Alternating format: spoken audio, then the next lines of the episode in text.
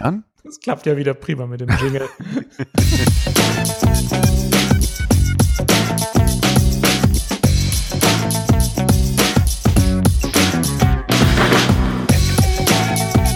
So, das hat funktioniert. Jetzt kannst du ihn wieder ausschalten, ne, Alex.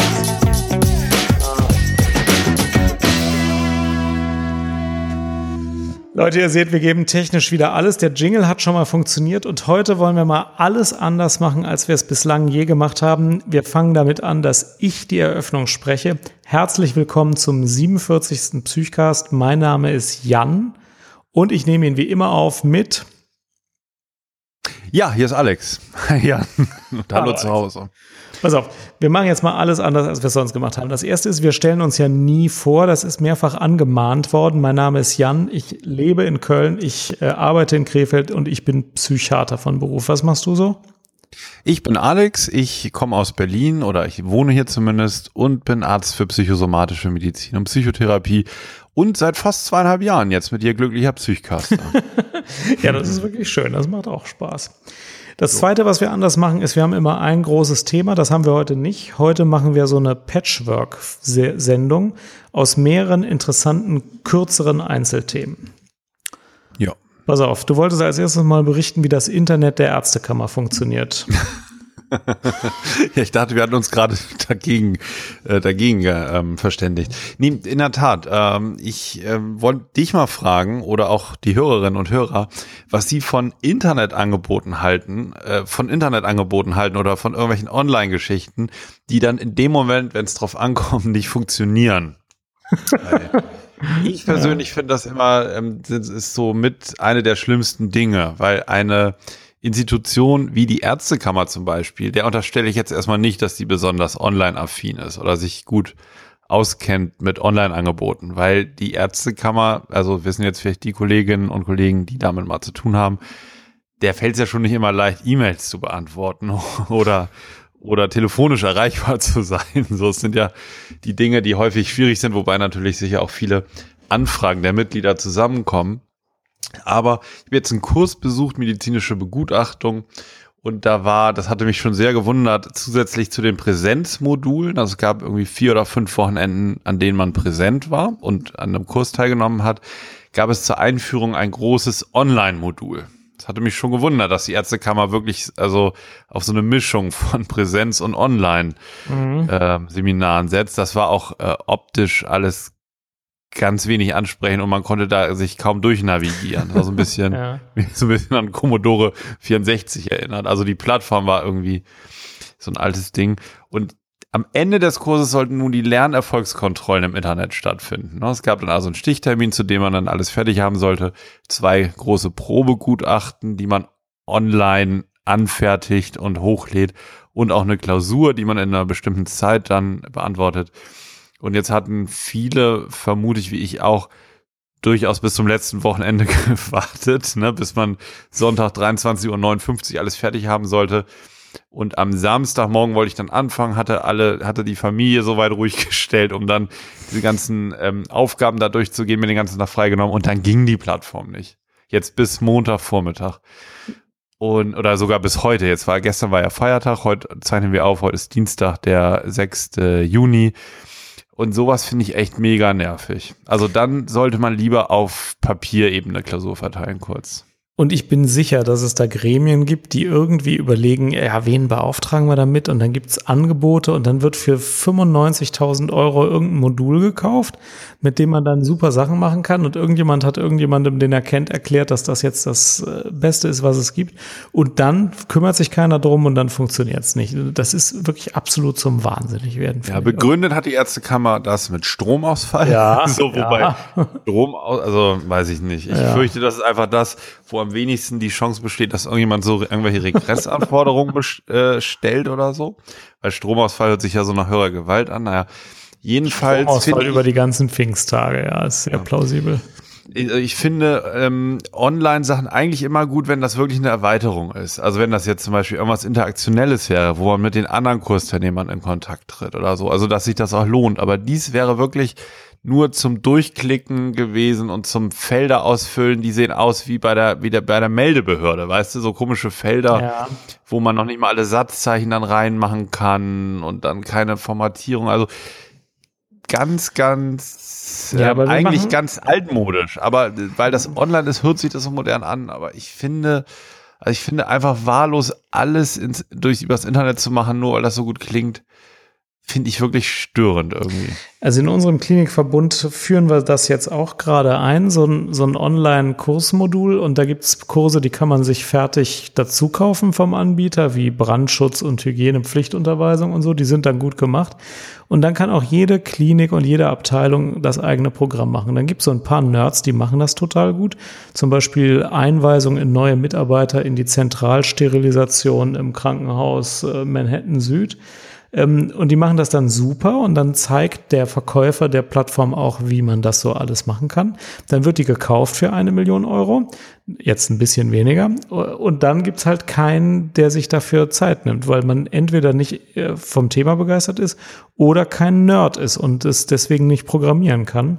Und dann versumpft das alles im Nirvana. Ja. Ja, so ist bei uns. Ja, und bei uns ist es so, dass wir die Online-Videosprechstunde anbieten, ne, wo Patienten mit Psychotherapie zeitweilig ihre Therapie fortsetzen können. Und das zum Beispiel finde ich sinnvoll. Und das hat jetzt schon mehrfach in bestimmten Situationen, irgendwie Auslandsaufenthalt, Unfall und nicht mehr so mobil oder so, hat das geholfen, den Therapieprozess fortzusetzen. Aber das ist eben kein Selbstzweck. Also da machen wir nicht und sagen, jetzt gibt's Online-Therapie, weil das modern ist, sondern das ist, betrachten wir dann als Hilfsmittel, ne? So wie man auch mit seiner Familie über Skype in Kontakt bleibt und nicht über Skype neue Freunde sucht, einfach weil es cool ist über Skype, so.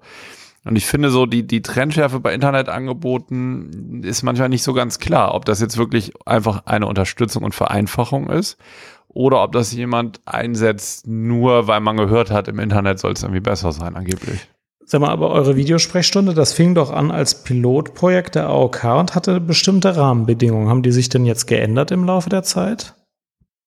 Nee, das ist immer noch ein Pilotprojekt, und das ist immer noch jetzt für Patienten der AOK Nordost. Ja. Das heißt sozusagen, als niedergelassener Arzt kann man das jetzt nicht ohne weiteres anbieten im Bereich Psychotherapie. Wir testen das immer noch mit sehr guten Erfahrungen.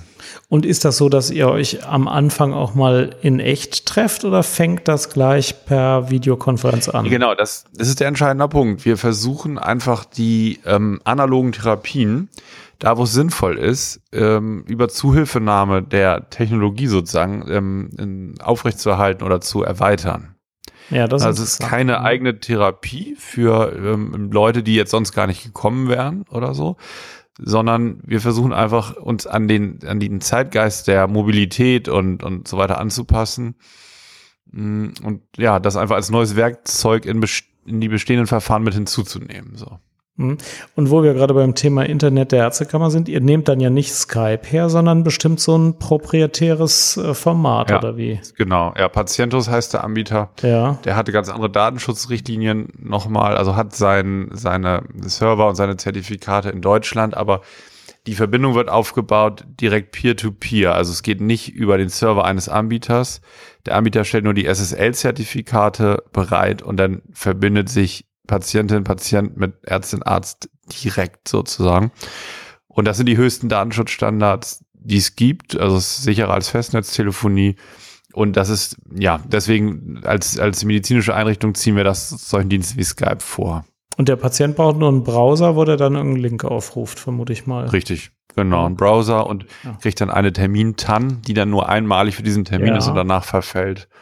Ja, und wählt sich dann von zu Hause ein. Und wie gefällt dir das? Was hältst du davon jetzt, nachdem du es eine Zeit lang verwendet hast? Ja, also wie gesagt, das Entscheidende ist der richtige Einsatz. Also das jetzt nur zu machen, weil es irgendwie bequemer ist oder weil es cool ist, das ist überhaupt nicht unser Ziel, sondern unser Ziel ist es eben, zielgerichtet dort einzusetzen, wo es die Kontinuität der Behandlung günstiger macht. Und da ist es sehr sinnvoll. Also zwischenzeitliche berufliche Abwesenheiten, ne? Oder ein Fall, wo jemand aus der Familie pflegt und nicht mehr so regelmäßig kommen konnte und die Behandlung nicht mehr gesichert war. Und das sind Fälle, wo das wirklich eine super Ergänzung ist. Zumal das natürlich auch nochmal was verändert an der Behandlungsdynamik, was man dann ja aber wieder auch gut aufgreifen kann. Also das erinnert, ja, das ist ganz cool, das erinnert in bestimmten Punkten so ein bisschen an den guten alten Hausbesuch. Also wo man auch, ja, wo man einfach mehr gesehen hat, wie der Mensch eigentlich lebt und dann auch andere Themen hatte. Und das wird so ein bisschen wiederbelebt dadurch. Also das kann dann auch nochmal interessante Impulse in der Behandlung geben. Okay, also das Werkzeug ein Werkzeug lassen und nicht zum Selbstzweck werden, ist hier das Mittel zum Zweck. Ich verstehe. Ja. Pass auf, nächstes Thema. Ja. Also, ich wollte erzählen, ich weiß nicht, ob das irgendjemanden interessiert, aber ich wollte auf jeden Fall trotzdem erzählen, dass ich jetzt mehrfach Prüfer bei Facharztprüfungen war. Und als ich meine eigene Facharztprüfung gemacht habe, da wusste ich ja nicht genau, wie das so abläuft, so eine Facharztprüfung.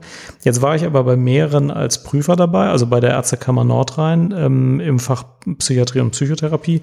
Und wollte erzählen, wie wir das zumindest in Nordrhein-Westfalen so machen, weil ich glaube, das weiß man vor der Prüfung nicht. Und da uns ja auch einige Psychiater zuhören, erzähle ich es mal. Soll ich mal erzählen? Ja, bitte. Pass auf. Das läuft so. Die Prüfungen sind erstmal im 30-Minuten-Takt getaktet und dazwischen sind für die Prüfer auch keine Pausen oder so. Das heißt, innerhalb von diesen 30 Minuten muss man die Sache auch wirklich zu Ende bringen. Es sind genau 30 Minuten pro Prüfung, das glaube ich in den anderen Fächern auch so. Ja. Man sitzt da mit einem Vorsitzenden. Der Vorsitzende ist immer schon pensioniert und 2 Fachprüfern. Die Fachprüfer sind immer in eurem Fall, oder? Das muss ja nicht so sein. Ne? Das ist bei der Ärztekammer Nordrhein in allen Fächern immer so. Der Vorsitzende ist immer schon pensioniert, ja. Warum ist es so? Ja, der soll, glaube ich, nicht so auf der Höhe der Schlacht sein, sondern mit ein bisschen seelischem Abstand das alles verfolgen. Der stellt auch nur eine Frage. Aha, bei mir hat er gar keine Frage gestellt. Doch, wenn du dich genau erinnerst, hat er dich gefragt, ob du dich für prüfungsfähig einstufen würdest. Stimmt. Genau. Das ist die eine Frage, die er stellt. Mehr fragt er in aller Regel nicht. Der darf mehr fragen, aber in der Regel fragt er nicht mehr.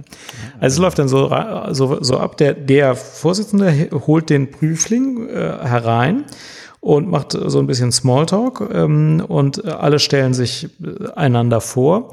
Und dann sagt der Prüfungsvorsitzende, also er müsse die Prüfungsfähigkeit des Kandidaten, also dessen Gesundheit feststellen. Ja, das mache er anhand einer Selbsteinstufung des Kandidaten. Also er fragt schlicht und ergreifend, halten Sie sich für prüfungsfähig? Gesundheitlich in der Lage, die Prüfung abzuleisten? Dann sagt der Kandidat hoffentlich ja. Viele sagen dann noch irgendwie, ich bin nervös und so. Das muss man alles nicht sagen, man muss einfach ja sagen. Ja. Das führt einfach zu nichts.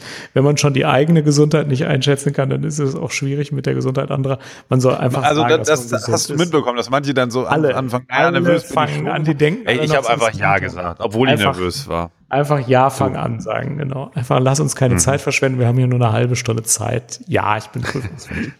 So, und dann läuft es so. Die beiden Fachprüfer können sich das unterschiedlich verteilen. Das sprechen die vorher ab. Es machen wohl in Fach Psychiatrie in Nordrhein-Westfalen alle so. Die wechseln sich nach einer Viertelstunde ab. Also erst fragt eine Viertelstunde der eine, dann fragt eine Viertelstunde der andere. Man kann natürlich auch mal eine Nachfrage stellen, wenn der andere gerade eigentlich dran ist. Aber die meisten verteilen es wohl 15-15. Und wenn der Erste anfängt zu fragen, dann guckt sich der Zweite die Gutachten an. Denn man muss ja 7 Gutachten mitbringen. Die werden auch übergeben, bevor die ganze Prüfung anfängt. Nochmal, wer bringt das mit? Der Prüfling bringt 7 Gutachten mit. Ja, das muss so sein. Da sind die Namen der Begutachteten geschwärzt. Und die muss der zur Prüfung mitbringen. Und bevor man sagt, sind Sie prüfungsfähig, sagt der Prüfling immer, ja, ich habe ja auch meine Gutachten, wem soll ich die geben? Und dann nimmt das derjenige, der als Zweiter prüft, der nimmt das dann in Empfang. Und während der Erste prüft, guckt der Zweite sich schon mal die Gutachten an und prüft die auf inhaltliche Plausibilität. Und der kann dazu dann später auch Fragen stellen. Naja, und dann fängt der Erste eben an zu prüfen. Meistens macht er auch erstmal ein ganz kurzes Gespräch, so 30 Sekunden. Wo arbeiten Sie denn? Sind Sie noch Facharzt für was anderes? Was haben Sie früher gemacht? Was machen Sie denn jetzt ganz genau? Um so ein bisschen zu wissen, wem man da gegenüber sitzt. Ich meine, die Fragen unterscheiden sich ja schon, ob einer jetzt schon seit 3 Jahren niedergelassen ist oder und als angestellter Arzt arbeitet oder ob einer noch in einem Krankenhaus arbeitet. Also ein bisschen muss man den Kandidaten auch kennenlernen. Und dann fängt er einfach an, Fragen zu stellen und kann dann nach seiner eigenen Persönlichkeit und seinem eigenen Interesse die Fragen vertiefen. Das geht 15 Minuten. Und dann, ich kann mal zum Beispiel so eine Einstiegsfrage sagen, wie es bei mir war.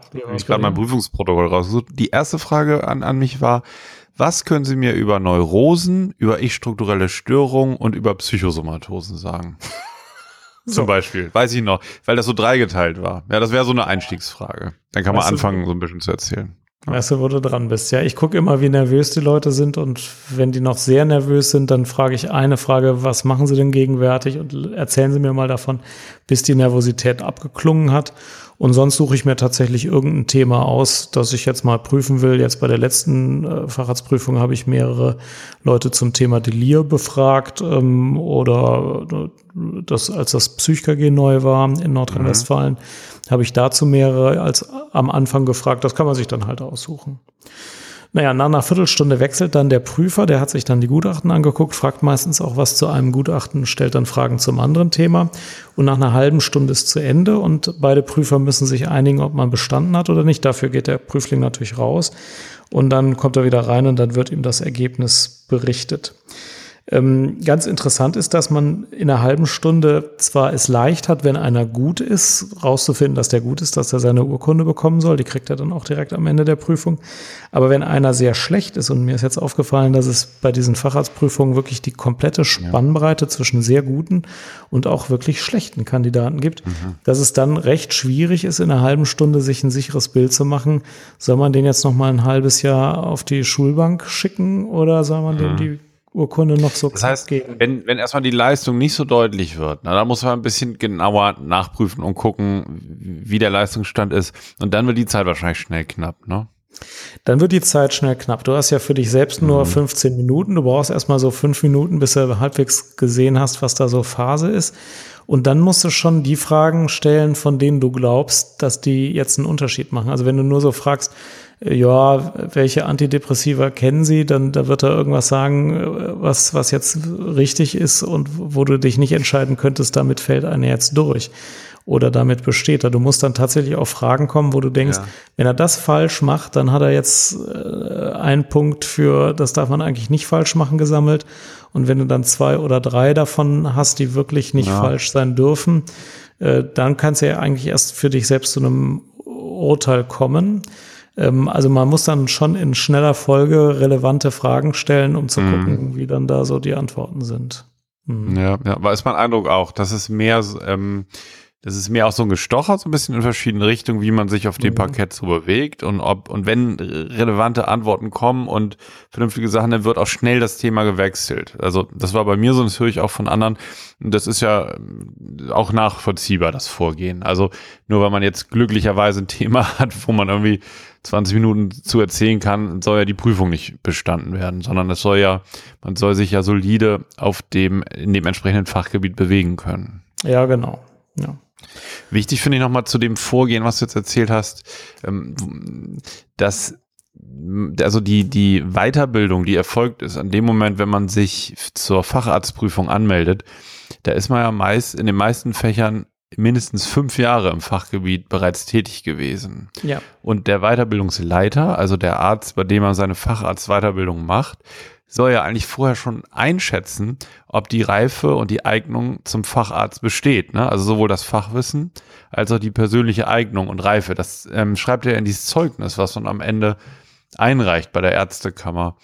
Und diese Prüfung selber, das ist dann zwar so das Sahnehäubchen, aber normalerweise sollte vorher schon das alles überprüft sein. Das finde ich nochmal einen wichtigen Punkt, weil jetzt vielleicht manche Hörerinnen und Hörer auch sagen könnten, wie, das kann doch nicht sein, in 30 Minuten wird man einfach so zum Facharzt gekürt, ne?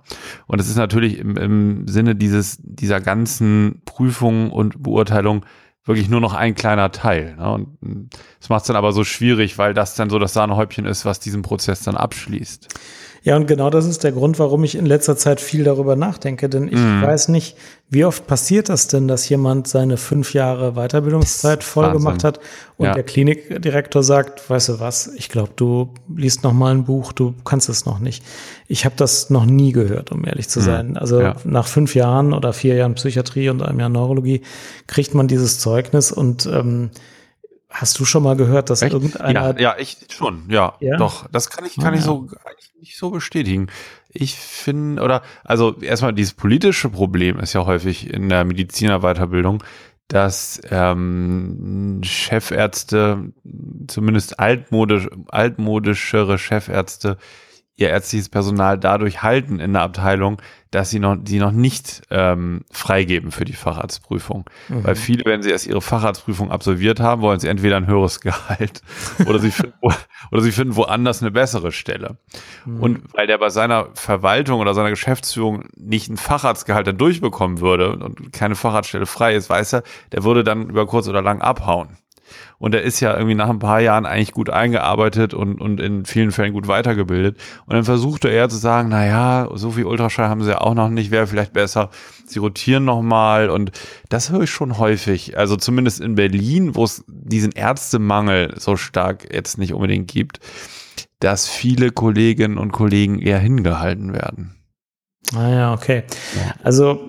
das mag es geben, ich glaube in nicht psychiatrischen Fächern noch mal etwas häufiger als in psychiatrischen, also in chirurgischen, da kann ich mir das leichter vorstellen, in psychiatrischen offenbar auch, wenn du das berichtest. Also da gibt es eine gewisse Selektion. Ich glaube, es gibt auch eine Selektion, dass Verträge beendet werden oder nicht verlängert werden, sodass man auf die 4 Jahre nicht kommt, wenn man es irgendwie nicht richtig hinkriegt.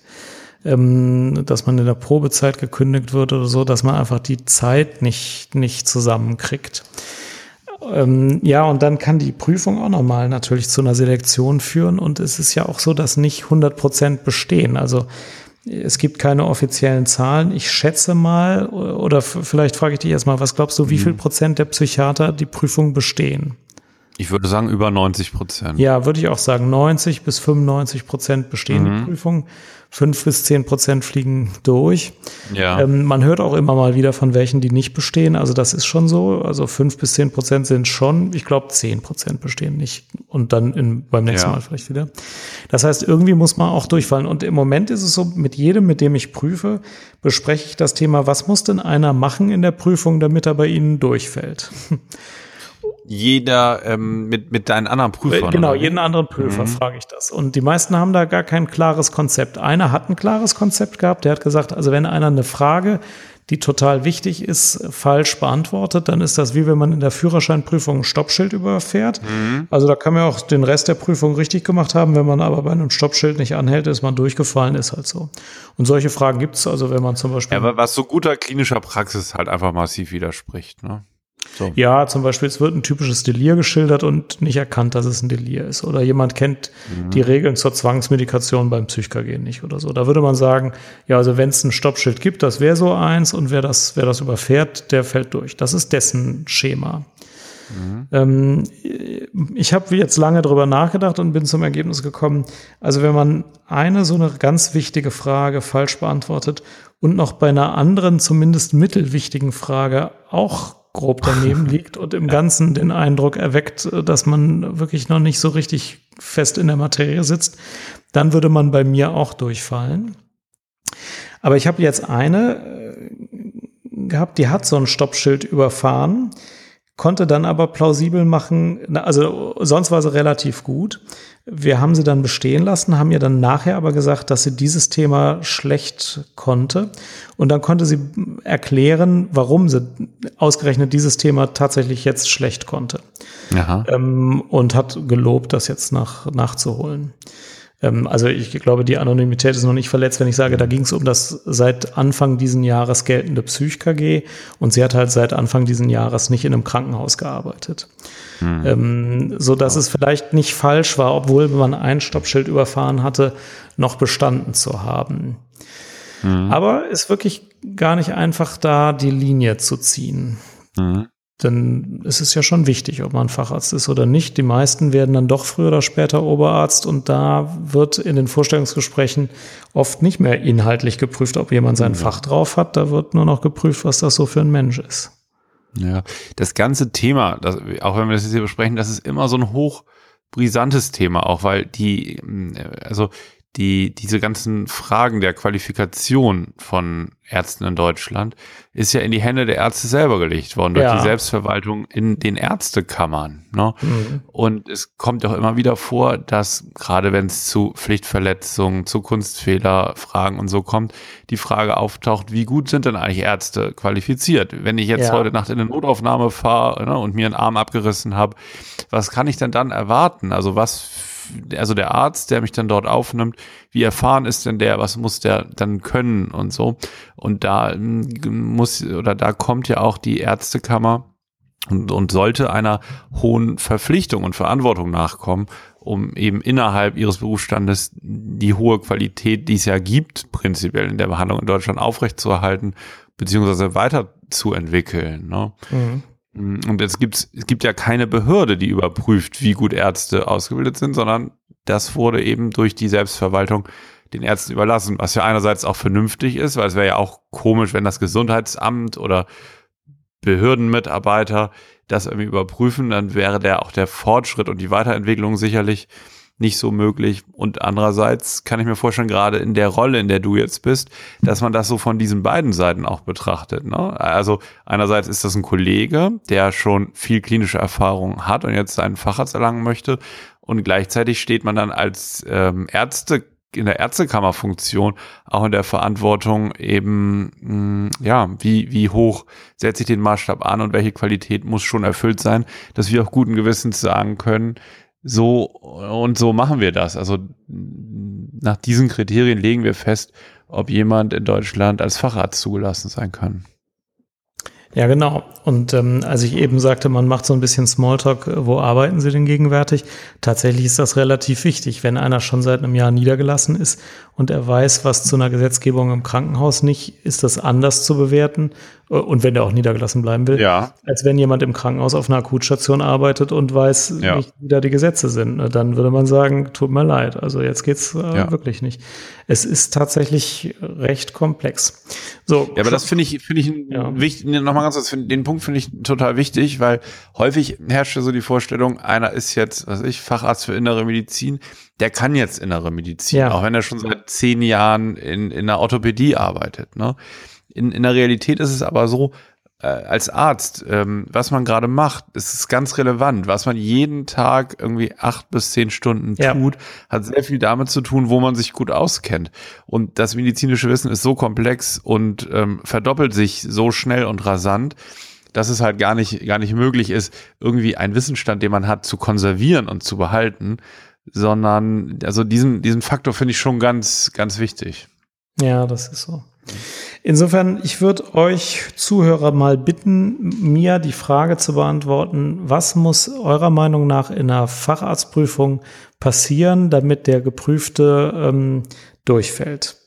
Was muss dafür passieren? Welchen Algorithmus würdet ihr als Prüfer für richtig halten? Mhm. So, pass auf. Nächstes Thema. Wenn jemand die Prüfung zu Ende hat, dann frage ich manchmal, welches Buch haben Sie denn gelesen? Auch eine interessante Frage. Und wir hatten uns das als Thema aufgeschrieben. Wir wollten das hast du schon mal irgendwann erzählt, dass deiner Meinung nach Bewerber zu wenig Bücher lesen. Ja, das frage ich tatsächlich auch bei Vorstellungsgesprächen. Welches Psychiatriebuch haben Sie gelesen? Und ich falle immer wieder hinüber, um ehrlich zu sein, dass relativ viele Leute bei einem Bewerbungsgespräch für eine Stelle in der Psychiatrie sagen, ja, im Studium habe ich die duale Reihe gekauft. Da habe ich mich auch vorbereitet. Aber warum? Es gibt doch Psychiatrie Pocket auch, die ist klein. Du meinst Psychopharmakotherapie griffbereit, du meinst das Pocket, das 4x4 cm große, ja? Bruckmeier, genau. Björn Bruckmeier Verlag oder wie das hieß, so, ja, genau. Mhm. Ja, naja, also das ist schon richtig, ne? Und dann denke ich mir immer, ja, wieso, du musst dich doch jetzt für das Thema so brennend interessieren, dass du da arbeiten willst, dass du da doch mehrere Bücher aus schierem Interesse gelesen haben musst. Das ist aber nicht so. Und auch bei den Facharztprüfungen, ich habe jetzt nicht alle gefragt, aber naja, viele sagen dann, ja, also ich habe, und dann kommt sowas wie die duale Reihe. Damit habe ich mich dann auch vorbereitet. Aber Einzelne konnten auch das nicht richtig glaubhaft vermitteln, dass sie jetzt die duale Reihe einmal komplett durchgelesen haben. Wo ich mich immer wundere, also ich bin ja vielleicht schon alt und würde mich weiterhin auf so eine Prüfung, und so habe ich es auch gemacht, dadurch vorbereiten, dass ich ein dickes Buch lese, dass das mein 12. Psychiatriebuch ist. Und dann habe ich noch 30 Bücher zu bestimmten Themen innerhalb der Psychiatrie gelesen. Aber ich glaube, inzwischen gibt es relativ viele Leute, die ihre gesamte Weiterbildung ohne Bücher machen. Das heißt ja nicht, dass das schlechter ist, aber es ist so, dass viele auch einfach sehr viel weniger Bücher lesen. Und mich befremdet das schon, weil einmal muss man ja auch den Überblick über ein Thema kriegen. Und das kriegt man, jetzt tut's mir sehr leid, nicht indem man einen Podcast hört, nicht indem man einen Blog liest, nicht indem man YouTube-Videos... Aber doch, wenn man Psychiatrie-to-go bloggt, da braucht man keine Bücher mehr. Ja, das ist ja einer der Gründe, warum... Wenn man nur die Kommentare, man braucht nur die Kommentare zu lesen auf Psychiatrie-to-go, ersetzt jedes Lehrbuch. Ja, nee, tatsächlich ist das einer der Gründe, warum ich den Blog angefangen habe, weil ich dachte, okay, wenn hier kein Schwein mehr ein Buch liest, sondern hier Storytelling jetzt in ist und alle jetzt ein Häppchen haben wollen, dann mache ich das halt. Aber jetzt für eine Facharzt-Prüfung. Du machst das halt, du lieferst halt, aber eigentlich hältst du nichts davon. Ich liefere, was die Leute wollen. Ja, aber in letzter Zeit habe ich auch ein bisschen nachgelassen, muss ich zugeben. Aber also ein Buch müsste... Podcast macht einfach mehr Spaß, oder? Ja, Podcast macht wirklich mehr Spaß. Ja. Das ist wirklich so. Mit dir macht mehr Spaß. Du bist ja das Gegenteil davon. Du liest ja richtig viele Bücher, ne? Du, ich wollte... Ja, genau. Naja, also es stimmt nicht. Ich würde immer gerne viel und ich kaufe auch viele Bücher, wenn es gerade geht. Ich kann aber nicht so viel lesen, wie ich gerne würde. Aber was ich ganz eigentlich eine gute Sache finde inzwischen, wie wir das machen bei der Arbeit. Also ich arbeite ja in einem großen Institut mit insgesamt 20 Ärzten, alle im Bereich psychosomatische Medizin. Und da ist das historisch so und jetzt immer noch, dass wir immer zusammen ein Buch lesen.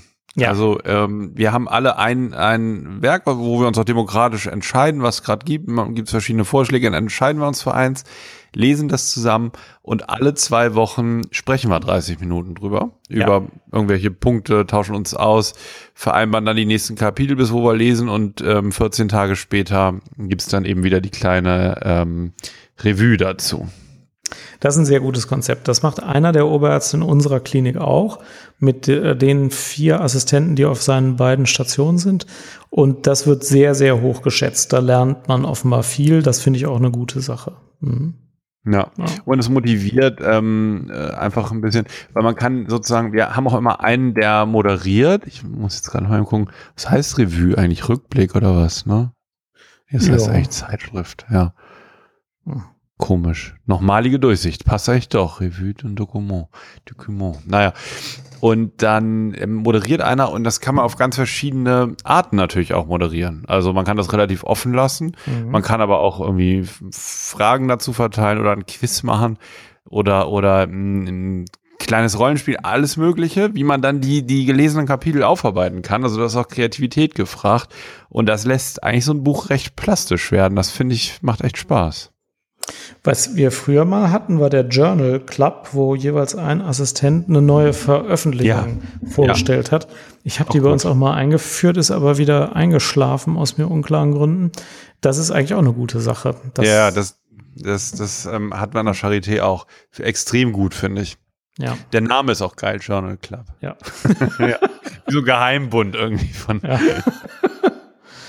Ja, also der Appell lautet, man kann auch hin und wieder mal wieder was lesen. Ist so, ich glaube, man muss es sich nett machen, man muss es irgendwie tatsächlich in irgendeiner Weise interaktiv machen und aus der Lesekammer rauskommen. Dazu ist ja irgendwie nicht mehr so die Zeit. Man hat ja gar nicht mehr Zeit, sich 3 Stunden zurückzuziehen, was zu lesen, um dann nichts damit zu machen. Also ich finde dann gut, wenn das auch irgendwie so in den Alltag und in die Arbeit einfließt, wie auch immer. Und zum Beispiel dadurch, wenn wir mal ein Thema im Psychos haben, bin ich auch eher motiviert, dazu was zu lesen, als einfach so.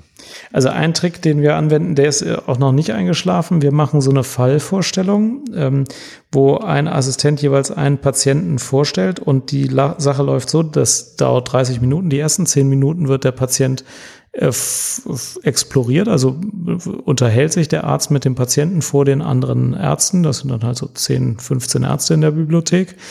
Dann wird er also erstmal exploriert. Ja, dann bleibt der Patient dabei, er kann aber auch gehen, wenn er möchte. In den nächsten 10 Minuten wird über diesen speziellen Patienten vorgetragen, welche Untersuchungsbefunde es gibt, wie der Krankheitsverlauf war. Und die dritten 10 Minuten wird über das Krankheitsbild oder die Frage, die sich an diesem Krankheitsbild stellt, referiert. Und da wird eben auch die Literatur dazu gewürdigt und dann wird eben berichtet, was es da eigentlich zu wissen gibt. Und das ist auch so eine Art, wo man eben was lesen muss, weil man es dann in einem relevanten Kontext vortragen muss. Das ist auch noch ein Trick daran. Dazu. Ja. Schön, das Lesen von Büchern. Keine schlechte Sache. Das nächste Thema ist die Gewöhnung an Terror. Ihr seht, wir springen heute mit großer Dynamik durch die Themen. Wir wollten das aber mal besprechen. Es gibt Terroranschläge und es gibt eine große emotionale Bewegung, die das auslöst. Und es gibt ein riesen Medienecho und nach 2 Tagen ist alles wieder vergessen, außer bei den Opfern oder bei den Hinterbliebenen. Und dann gibt es ja 2 Wochen später den nächsten Anschlag. Und zum einen finde ich es gut, dass die Öffentlichkeit jetzt nicht regelmäßig in Hysterie verfällt, sondern sagt, okay, zu unserem freiheitlichen Leben scheint es leider dazuzugehören, dass es solche gibt. Wir lassen uns davon in unseren Grundfesten nicht erschüttern. Wir wollen wissen, was los war. Wir trauern mit den Hinterbliebenen und mit den Opfern. Aber wir können ja auch nicht jedes Mal vom Stuhl fallen. Und zum anderen erscheint es auch schräg, dass es jetzt immer wieder Anschläge gibt. Und irgendwie denkt man sich, komm, ich schalte um auf dem Sportkanal, ist wieder einer wohin gefahren. Sport muss jetzt nicht gerade sein, aber eine Doku oder so. Also ich fand das erste große Attentat jetzt in Europa war ja das in Paris. Ne? Ich glaube, das war 2015, oder? Es war nicht das erste große, es gab ja in Madrid vorher ein wirklich großes und es gab viele kleinere, aber es war jetzt von den Jüngeren was. Von der jüngere Serie, meine ich. Das ist richtig. So. Oder das war so das erste Attentat, wo es wieder klar, es dann klar wurde, also dass die Terrorgefahr hoch ist oder gesteigert ist. Mhm. Und vorher war noch Charlie Hebdo, glaube ich, auch in Paris. Mhm. Und das fand ich, also Charlie Hebdo und auch dann vom Bataclan in Paris und an den anderen Orten, das waren Anschläge, die mich noch wesentlich mehr bewegt haben als die Jüngeren jetzt aus den letzten Monaten.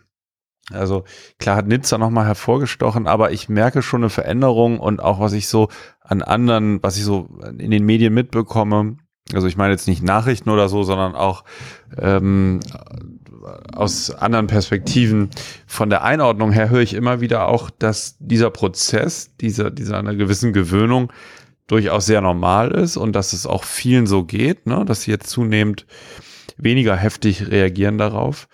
Und ich finde die Frage einfach interessant, ne? Ob das, also wie das einzuschätzen ist. Ist das jetzt einfach gut, weil wir dann nicht mehr so belastet sind und weil der Terror uns nicht mehr so einschränkt oder weil die Terroristen weniger ihr Ziel erreichen, oder ist es auch erschreckend sozusagen? Also das finde ich, da habe ich noch keine fertige Haltung dazu, aber ich beobachte schon, dass mich jetzt der Anschlag von London zuletzt jetzt? London vergangenes Wochenende jetzt einfach weniger gefesselt hat. Ich habe dazu nicht jetzt so viel recherchiert oder so, wie zu früheren Terroranschlägen. Also mein überwiegendes Gefühl ist, dass das ein Zeichen von Resilienz ist und dass mich das ein bisschen beruhigt. Denn man denkt wenn jetzt alle 3 Tage an immer wieder anderen Orten in Europa mehrere Menschen durch einen Terroranschlag sterben, irgendwann kippt die Stimmung und dann werden selbst die wirklichen grünen Wähler sagen so, wir müssen jetzt jeden, der was anderes glaubt als an jeden. Ja, wenn es keine Resilienz gäbe, ne? Und wenn es diesen Effekt nicht gäbe, würde sich das immer weiter hochschaukeln. Genau, und so denkt man, sich, die Frequenz an Terrorattentaten, die wir gegenwärtig haben, die ist so, dass unsere Resilienz höher ist und unser Lebensstil nicht in Frage gestellt wird und vor allem auch unsere Toleranz gegenüber den nicht terroristischen Muslimen nicht in Frage gestellt wird. Ja, das ist ja wichtig, dass die Gesellschaft an sich sagt, gut, wir leben so weiter wie vorher, auch mit den Muslimen. Das könnte ja kippen, wenn das nicht so wäre, wenn man sich jedes Mal mehr aufregen würde. Insofern ist mein überwiegendes Gefühl, dass das im Ergebnis eigentlich gut ist, aber es ist trotzdem schräg. Ne? Es ist, ich meine, London ist nicht so weit weg. Die meisten waren innerhalb der letzten 2 Jahre wahrscheinlich mal in London und vielleicht auch gerade auf dieser Brücke. Und man denkt sich, naja, das ist doch schon schräg. Ja, also. Mhm. Und aber diese ganze, also was finde ich auch immer deutlicher wird und bei mir ist es so, also ich bin ja also meine Berufskollegen sind ja alles Psychos, so, ne? Und wie die Betrachtung sozusagen unter uns Psychos ist auch nochmal ein bisschen anders. Und zwar muss man ja sagen, wie bescheuert das einfach ist und wie bekloppt oder wie hohl so von den Einzelpersonen, ne? Also wir sehen ja weniger diese politische Sache und dass es jetzt als islamistischer Terrorismus gilt und also das ist ja so eine Betrachtung, die ist ja in den Medien so ganz stark, ne, dass das einen islamistischen Hintergrund hat.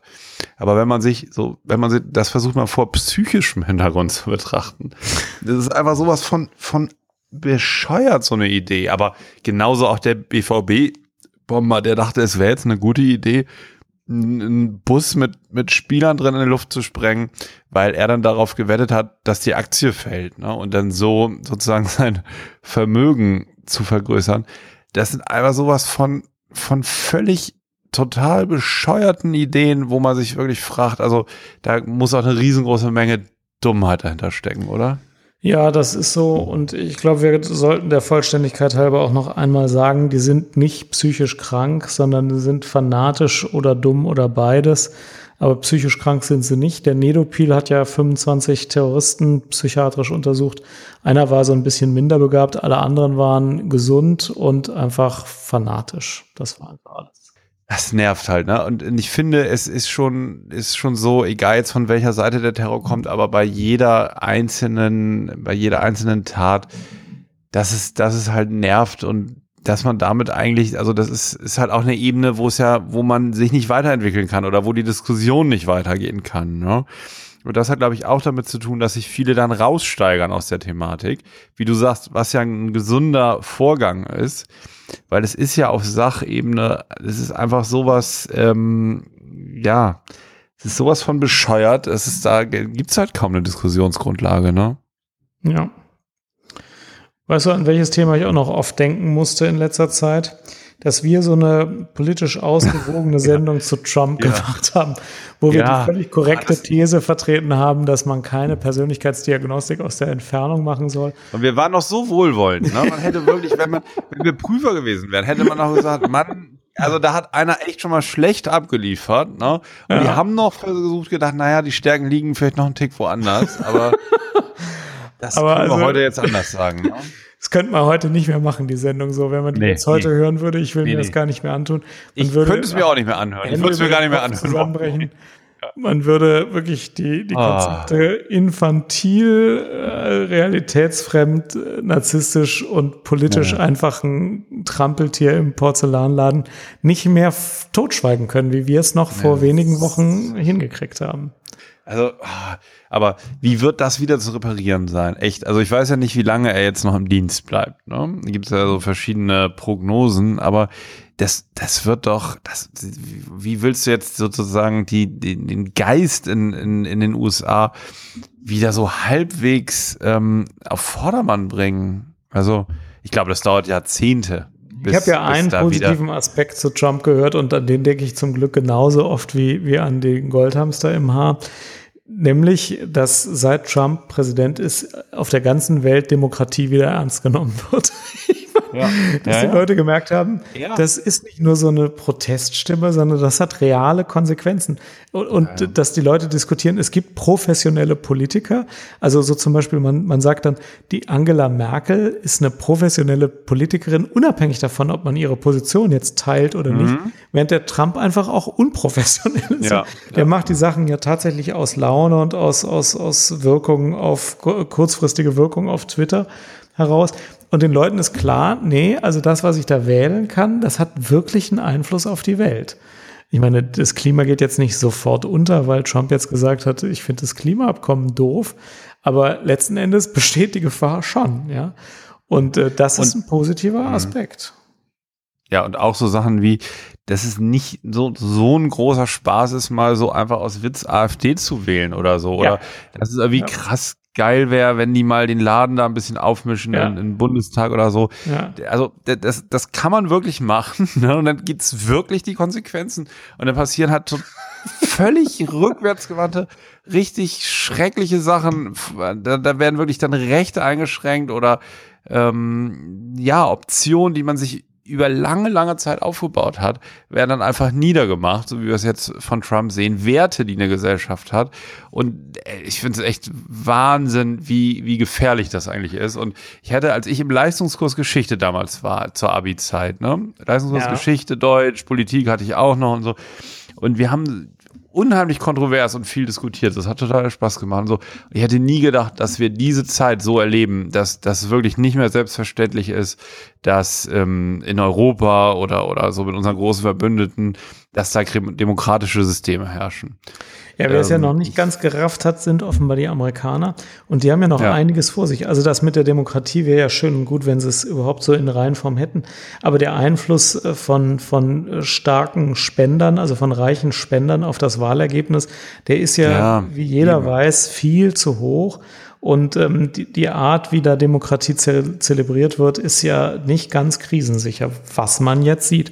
Und früher oder später müssen die ja eigentlich auch drauf kommen. Das wäre eigentlich nicht schlecht. Also so richtig weiß man im Moment nicht, ne, wie es alles so weitergeht. Also es ist nicht die, glaube ich, nicht so die stabilste Zeit hier, die wir mit dem Psychcast erleben. Wir haben ja jetzt lange gar nicht drüber gesprochen, waren hier eigentlich relativ phlegmatisch unser Programm, ne, Geld, Sex und so alles so hatten in letzter Zeit und hatten irgendwie so die Idee recht spontan, heute einfach auch mal solche Themen rauszuhauen, ja, die gar nicht unbedingt unseren Alltag betreffen, aber den Zeitgeist und die Weltpolitik so betreffen, ne, weil irgendwie wir Psychcast ja schön vor uns hin und draußen wird an der einen oder anderen Stelle werden echt Menschenrechte zusammengekürzt, so, ne? Das ist schon Wahnsinn. Findet Terror und Trump statt und das sind schon Themen, die man eigentlich nicht so wegschweigen kann. Naja, aber in der bewährten Kombination aus Hemdsärmlichkeit und wissenschaftlicher Akkuratesse wollten wir wenigstens eine Hörerfrage, die jetzt wiederholt kam, beantworten, die überhaupt nichts mit der Welt zu tun hat und auch nichts mit dem Bösen in der Welt zu tun hat, sondern die back to the roots psychiatrisch, psychotherapeutisch, psychosomatisch ist, nämlich: Gibt es eigentlich eine Pharmakotherapie bei Persönlichkeitsstörungen und wenn ja, warum nicht? Ich mache mal die Zwei-Satz-Antwort. Es gibt bei keiner Persönlichkeitsstörung eine ursächliche Therapie durch Tabletten. Psychotherapie ist immer das Mittel der Wahl. Man kann allerdings begleitende Erkrankungen behandeln und man kann manchmal einzelne Symptome lindern. Und das ist die Wahrheit. Dann kann man das alles noch durchgehen. Also bei Borderline kann man überlegen, hat Naloxon geholfen, Dissoziation zu reduzieren? Nein. Hilft Seroquel bei Anspannung? Ja, es sediert ein bisschen, aber es wirkt natürlich nicht ursächlich. Helfen SSRI bei zwanghafter Persönlichkeitsstruktur? Also um ehrlich zu sein, nein, nicht besonders. Also eine ursächliche Pharmakotherapie besteht einfach nicht. Und wenn wir Psychiater das doch immer mal wieder versuchen, dann ist es manchmal auch die Verzweiflung desjenigen, der nur einen Hammer hat, alles als Nagel zu sehen und zu sagen, ja, ich müsste doch, wo ich doch sonst mit Tabletten so erfolgreich bin, auch bei dieser Persönlichkeitsstörung irgendwie vorwärts kommen mit einer Tablette. Meistens stimmt's nicht. Was man schauen kann und was man auch nicht unterschätzen soll, ist, wenn jemand eine Borderline-Störung hat und eine depressive Symptomatik, dann kann natürlich ein Antidepressivum helfen, dagegen dieses zu lindern. Wenn man Anspannungszustände hat, kann natürlich eine Sedierung helfen, das zu lindern. Und man kann schon begleitende Erkrankungen und Symptome ein bisschen behandeln. Aber eine ursächliche Therapie gibt's nicht. Darf man das so verkürzt zusammenfassen, Alex, oder ist das genau zu kurz? Ja, das glaube ich völlig richtig. Du beziehst dich ja, glaube ich, auf eine E-Mail von einem lieben Psychgast-Freund, der auch mit der Thematik uns geschrieben hat. Ich nenne ihn jetzt, ich weiß nicht, ob er anonym bleiben möchte, aber er fragt sich das sehr, weil... Ich habe die Frage zweimal in der letzten Woche bekommen. Ja, das war die von heute. Ja, okay. Ja, sag genau. Mal. Und er fragt sich das sehr, weil er Menschen in seinem Umfeld kennt mit Borderline-Persönlichkeitsstörungen, die sogar eine Depot-Medikation erhalten mit Haloperidol und wundert sich einfach und würde gerne mehr Klarheit darüber haben. Und das ist in der Tat, das ist nicht wünschenswert. Ja, also bei der Borderline-Störung gibt es ganz wenig Patienten, die phasenweise Halluzinationen haben, die man mal ausnahmsweise mal nicht Pseudo-Halluzinationen nennen möchte. Aber das geht auch meistens nach wenigen Stunden oder Tagen vorbei. Da kann man natürlich in den 2 Tagen mal ein Neuroleptikum geben. Aber ich kenne selbst keinen... nur Depot ist nicht 2 Tage, das ist ja der Punkt. Ja, genau. Ja, also ich selbst kenne keinen Borderliner, wo ich der Meinung bin, wenn der nicht parallel noch eine Psychose hat, das kenne ich schon. Es gibt auch Patienten, die beide Erkrankungen gleichzeitig haben. Schön, dann gibt es auch Depots. Das kenne ich auch. Aber bei einem normalen Borderline-Patienten kenne ich jetzt keinen, der eine Symptomatik hat, wo ich persönlich jetzt mal als erstes auf ein Depot käme. Nur soll man ja nichts über Patienten sagen, die man nicht kennt. Aber genau. Ich glaube schon, dass der Leitspruch Verzweiflung ist keine Indikation für Neuroleptikum hier geprüft werden muss. Gerade bei Borderlinern sind viele Ärzte verzweifelt, dass es nicht schneller vorwärts geht. Der Leidensdruck ist hoch auf allen Seiten. Und dann denkt man sich, ich habe doch so wirksame Medikamente da in der Schublade, das muss doch irgendwie helfen. Und manchmal verleiten einen sogar die Patienten, indem sie einem erzählen, wie weit sie sich von der Realität entfernt haben in ihrem Empfinden und dass ihnen alles nicht mehr real vorkommt. Und dann denkt man sich, ja, vielleicht hilft es ja ein bisschen. Und dann sagen die Patienten selbst, und das Seroquel tut mir gut, denn das beruhigt mich. Und man kommt dann schnell in diese Fahrrinne, probiere ich doch mal niedrig dosierten Neuroleptikum aus. Und dann hilft es natürlich nicht und dann steigert man die Dosis und dann hilft es auch nicht und dann heißt es ja, die Einnahme ist auch nicht regelmäßig und zack ist man dann beim Depot, ohne dass das aber tatsächlich was hilft. Also man muss sich das mehr als kritisch fragen, ob das hier sinnvoll sein kann. Und das war jetzt auch wieder nur so ein politisch korrekte Äußerung für, es gibt da eigentlich keine Indikation für. Mhm. Ja. So, Fundsache der Woche. Ja, hau raus. Habe ich jetzt eine etwas ältere Sache, die neulich mal liegen geblieben ist. Peter Ansari in seinem Blog depression-heute.de schreibt, deshalb werden depressive Patienten so schlecht behandelt. Also Peter Ansari ist ja ein Kollege, der hat so ein Buch geschrieben, Unglück auf Rezept. Er ist ein Kritiker von Psychopharmaka. Und er hat jetzt hier einen neuen Blogartikel und irgendwie wurde der uns zugespielt mit der Frage, was wir davon halten. Mhm. Und ich bin mir jetzt nicht mehr ganz sicher, aber er hat hier ein Pamphlet geschrieben, von 14 Punkten, in dem er beschreibt, was er denkt, warum in Deutschland die Versorgung von depressiv Erkrankten so schlecht ist. Und wir können uns ja mal die ersten 3 Punkte angucken. Ich weiß jetzt nicht mehr genau, aber nur die ersten 3 Punkte. Mhm. Da sagt er, es ist nicht festgeschrieben, wie lange eine Sitzung dauern muss, bevor die Diagnose depressive Störung ausgesprochen werden darf. Dadurch verhält sich ein Arzt, der nach 5 Minuten Gespräch ein Antidepressivum verschreibt, formal korrekt. Das Problem kann ich nachvollziehen, würde ich so unterschreiben. Sehe ich auch als Problem. Also ich weiß halt, wie wir es jetzt machen, die sehr fokussiert sind und sozusagen die Experten sind für diesen Bereich, ne? Also Feststellung von Depressionen und dann Ermittlung der richtigen Therapie und das dauert schon 4 Stunden, also 4 Termine, 3 Termine, 4 Termine, 50 Minuten, um wirklich sich ein Bild davon gemacht zu haben, was mit demjenigen los ist und was ihm helfen könnte und was er sich eigentlich so vorstellt. Ne? Er braucht ja erstmal Informationen, um entscheiden zu können, ist für mich jetzt ein Weg eher ein Medikament, ist für mich ein Weg eine Psychotherapie oder beides oder eine Tagesklinik oder wie auch immer, ja. Und das Problem, nach 5 Minuten zu sagen, ja, die ein paar Symptome passen, könnte eine Depression sein und ich verordne ein Antidepressivum, wird, glaube ich, der Vielschichtigkeit dieser Problematik nicht gerecht. Mhm. Sein zweiter Punkt, kannst du jetzt vielleicht mal beantworten, es findet sich kein Hinweis, dass Depressionen selbstlimitierend sind, also von alleine aufhören, auch wenn keine medikamentöse Therapie erfolgt. Es fehlt der Hinweis, dass 30% der Patienten die alleinige Ja, die Therapie des Abwartens bei 30% der Patienten die alleinige Therapieform in den Psychiatrien war und dabei gute Besserung erzielt wurden. Wie findest du diesen Hinweis? Wird der Genügen gegeben, dass auch Depressionen von selber wieder weggehen können? Ja, also ich finde, dass 30% viel zu niedrig ist. Also nach einer bestimmten Zeit endet eigentlich jede depressive Episode. Ja. Wenn es eine phasenhafte Erkrankung ist, dann endet jede Episode. Und das sage ich den Patienten auch immer.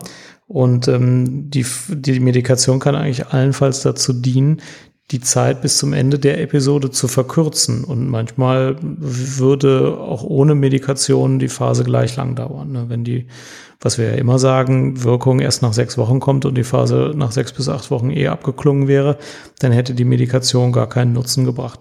Also ich persönlich glaube, dass das schon oft gesagt wird. Und es sind nicht nur 30%, die ohne Behandlung wieder genesen, sondern viel mehr genesen.